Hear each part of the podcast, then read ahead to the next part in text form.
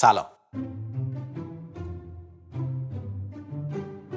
در سال 1965 آقای گوردن مور یکی از پایه‌گذاران شرکت اینتل یه پیشبینی خیلی پیش و پا افتاده انجام داد. او پیش بینی کرد که در آینده تعداد ترانزیستورهای موجود در یک ریز پردازنده بیشتر و بیشتر میشن. همین. به معنای دقیق تر که هر دو سال تکنولوژی یک کامپیوتر دو برابر قدرتمندتر میشه. قانونی که بعدها به قانون مور معروف شد. و خب تا حد خیلی زیادی هم درست بود و تعداد ترانزیستورهای موجود در یک پردازنده از 3200 در سال 1972 به 300 میلیون در سال 2006 افزایش پیدا کردند که خب اگه حساب کنید می‌بینید که با اختلاف دو سال دقیقا طبق پیشبینی آقای مور جلو رفته بود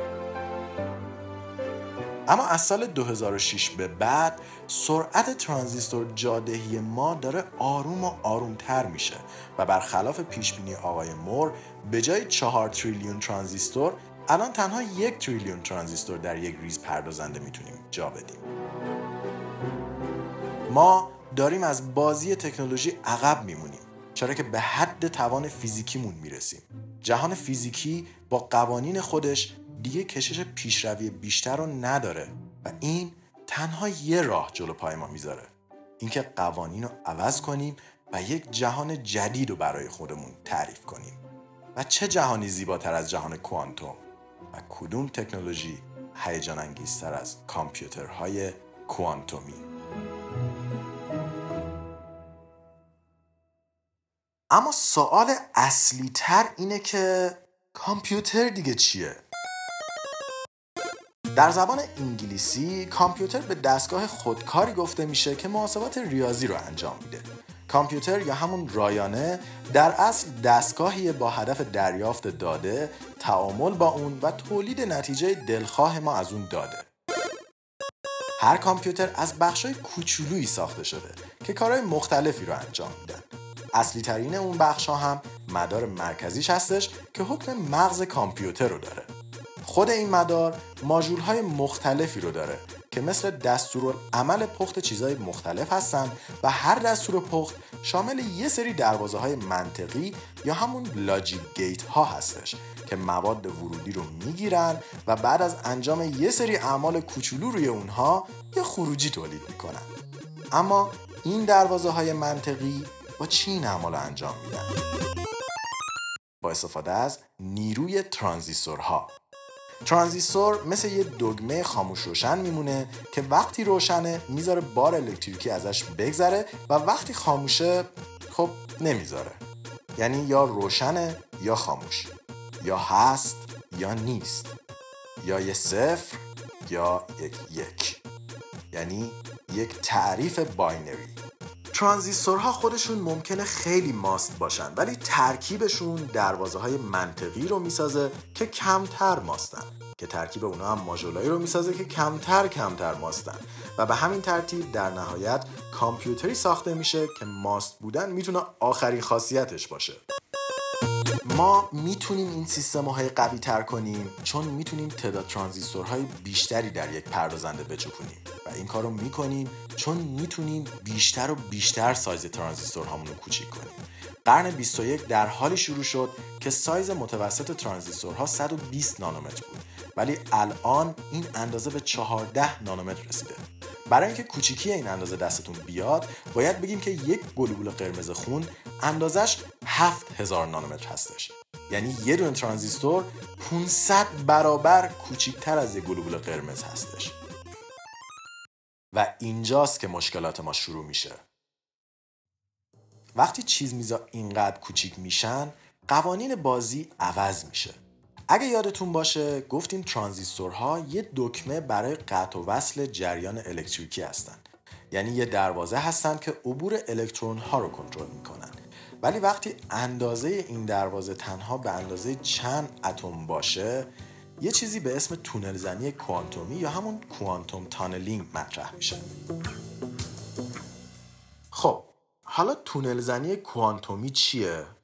به زبان ساده اینه که در جهان کوانتوم مکان چیزمیزا بیشتر از اینکه قطعی باشه احتمالیه. یعنی مثلا اگه توی حالتون یه بازی بیلیارد رو شروع کنیم مسیر توپ های مورد برخورد با توجه به زاویه و قدرت برخورد قابل پیش بینی و از یه چارچوب منطقی پیروی می‌کنن. ولی اگه همین بازی رو در ابعاد کوانتومی انجام بدین توپا ممکنه یهو ناپدید بشن و اونور میز بیلیارد ظاهر بشن. و شما هم حق هیچ نوع قر زدنی رو ندارید. برای همینه که برخلاف مدل کارتونی اتم ها در مدل واقعی الکترون ها به جای اینکه در یک مدار به دور هسته بچرخند دارای اوربیتال هستند فضاهایی که احتمال حضور یک الکترون در اونجا حد اکثره ولی قطعی نیست. طبق این قانون هم وقتی اندازه دروازه ورودی به اندازه چند اتم کوچیک باشه یک الکترون ممکنه به دروازه و با استفاده از تونل زنی کوانتومی صرفا اونورش ظاهر بشه. و به این ترتیب ترانزیستور کل کارکرد خودش رو از دست میده و کامپیوترها کلا از هم میپاشن. پس می‌بینید کوچیکتر کردن ترانزیستورها از یک اندازه بیشتر عملا غیر ممکنه اما راه حل این مشکل چیه؟ خب همونطور که اول گفتیم منطقی ترین راه حل اینه که قوانین بازی رو به نفع خودمون تغییر بدیم. یعنی حالا که کامپیوترهای ما با جهان کوانتوم همخونی ندارن پس بهتر کامپیوترهایی رو بسازیم که بر پایه منطق کوانتومی باشه. یعنی کامپیوترهای کوانتومی. احتمالا همتون تا حالا واژه بیت رو شنیدیم جغله ترین داده در جهان کامپیوتری که ترکیب هزاران و حتی میلیون ها ازش با هم دیگه شنیدن این پادکست رو روی سیستمتون ممکن می‌کنه. بیت یا یک یا صفر و نه چیز دیگه ای اما جغل داده کامپیوترهای کوانتومی کیوبیت یا همون کوانتوم بیتز هستش. داده کوچیکی که برخلاف بیت های عادی دارای یک دامنه ای از احتمالات موجودیت هستش و می‌تونه هر چیزی بین صفر و یک باشه. البته تا وقتی که نگاش کنی. کلا جهان کوانتوم خیلی خجالتیه.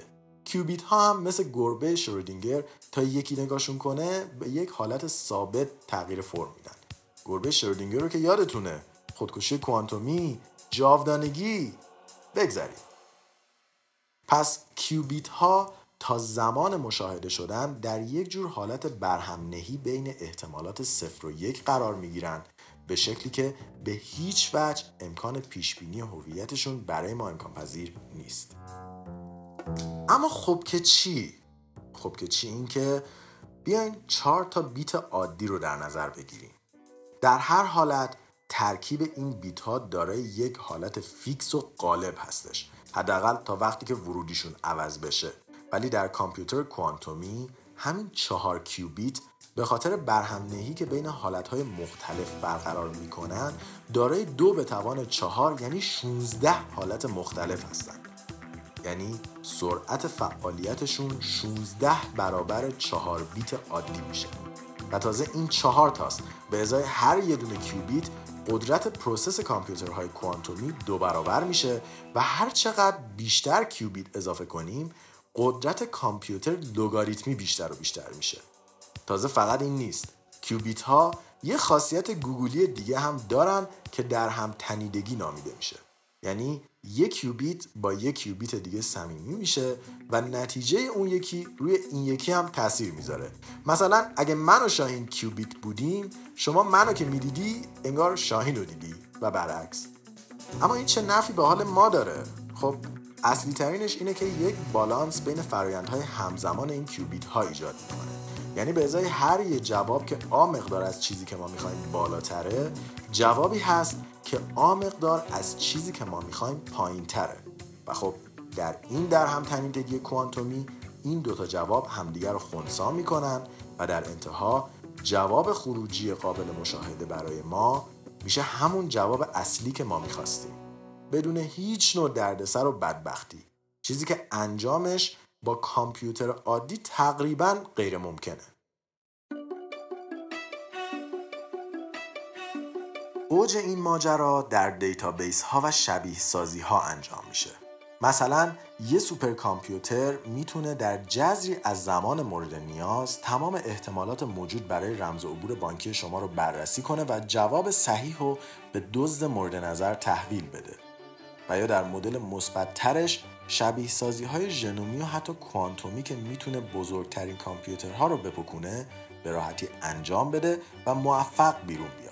حتی خیلی ها معتقدن که با به وجود اومدن کامپیوترهای کوانتومی رویای دانلود مدل کامل مغز انسان بر روی کامپیوتر بالاخره ممکن میشه و اولین هوش‌های مصنوعی تمام هوشیار می‌تونن ساخته بشن. اما در حال حاضر کامپیوترهای کوانتومی بیشتر شبیه یه فانتزی علمی تخیلی هستند تا یه حقیقت در حال وقوع. به خصوص که چپوندن و لینک کردن کیوبیت ها با هم دیگه برای اینکه بتونن کاری رو انجام بدن خیلی خیلی سخت و غیر ممکنه.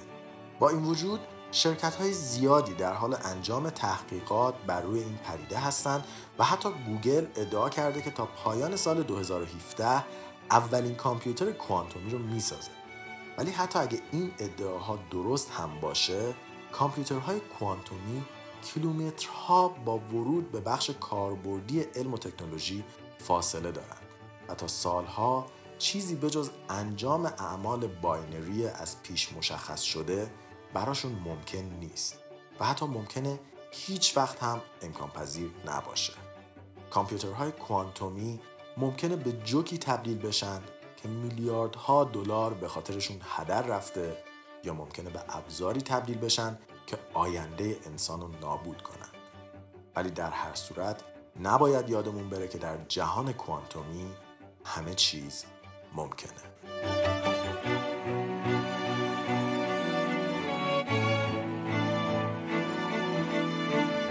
استرینکست توسط من رضا حریریان و شاهین جوادی نژاد تهیه و ساخته شده. اگر از این مجموعه خوشتون اومده اونو به دوستانتون معرفی کنین و اونها رو هم به خانواده StringCast دعوت کنید همچنین برای اطلاعات بیشتر درباره پادکست می‌تونید به وبسایت ما مراجعه کنید و یا ما رو در اینستاگرام، تلگرام، iTunes و یا ناملیک دنبال کنید. توییتر StringCast هم کار خودش رو شروع کرده. اگه اونجا هستین ما رو در آدرس at sign string underline cast دنبال کنید. خوشحال میشیم اونجا هم ببینیمتون. ایده اصلی این قسمت هم توسط یکی از ویدیوهای کانال این ناتشل به ذهنمون رسید و برای ساختنش هم خیلی از اطلاعات اونا استفاده کردیم. اگه حوصله داشتین اون هم ببینید. اگرم نظری درباره کامپیوترهای کوانتومی و تاثیرش روی آینده ما دارین یا توی توییتر برامون بفرستین و یا توی سایت کامنت بذارین و لطفا مثل همیشه ایده های خوبتون رو برای ما بفرستین تا در این فصل به اونها بپردازیم. ما از شنیدن و خوندنشون خوشحال میشیم. من رضا به همراه شاهین دو هفته خوبی رو براتون آرزو می‌کنم و تا قسمت بعد مراقب خودتون باشید